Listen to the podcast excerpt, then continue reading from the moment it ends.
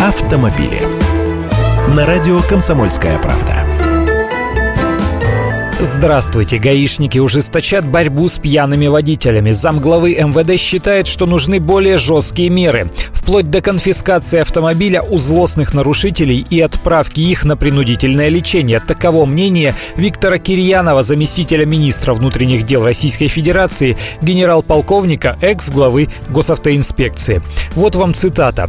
«То, что нас сегодня беспокоит, это управление автомобилем в нетрезвом состоянии. Мы сейчас будем еще более интенсивно проводить рейды. Мы уже начали внезапные выезды в регионы со спецбатальоном с медиками. Перекрываем трассы, действуем действуем как фильтр, проверяя поток. Это слова полицейского. Еще Кирьянов предположил, что рост числа случаев вождения в пьяном виде является побочным эффектом установки автоматических камер на дорогах. Инспекторов стало меньше, машины они останавливают уже не так часто, поэтому водители уже и не ждут, что их остановят, и садятся за руль пьяными.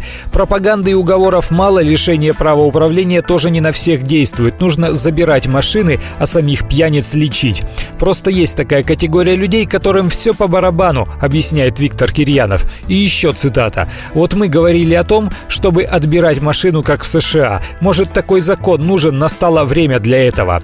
Нужны какие-то меры против тех, кто не понимает. А злостных нарушителей полицейский даже предложил отправлять на принудительное лечение. Если человек попадается по 5-6 раз в год, значит он нездоров и не должен находиться за рулем автомобиля.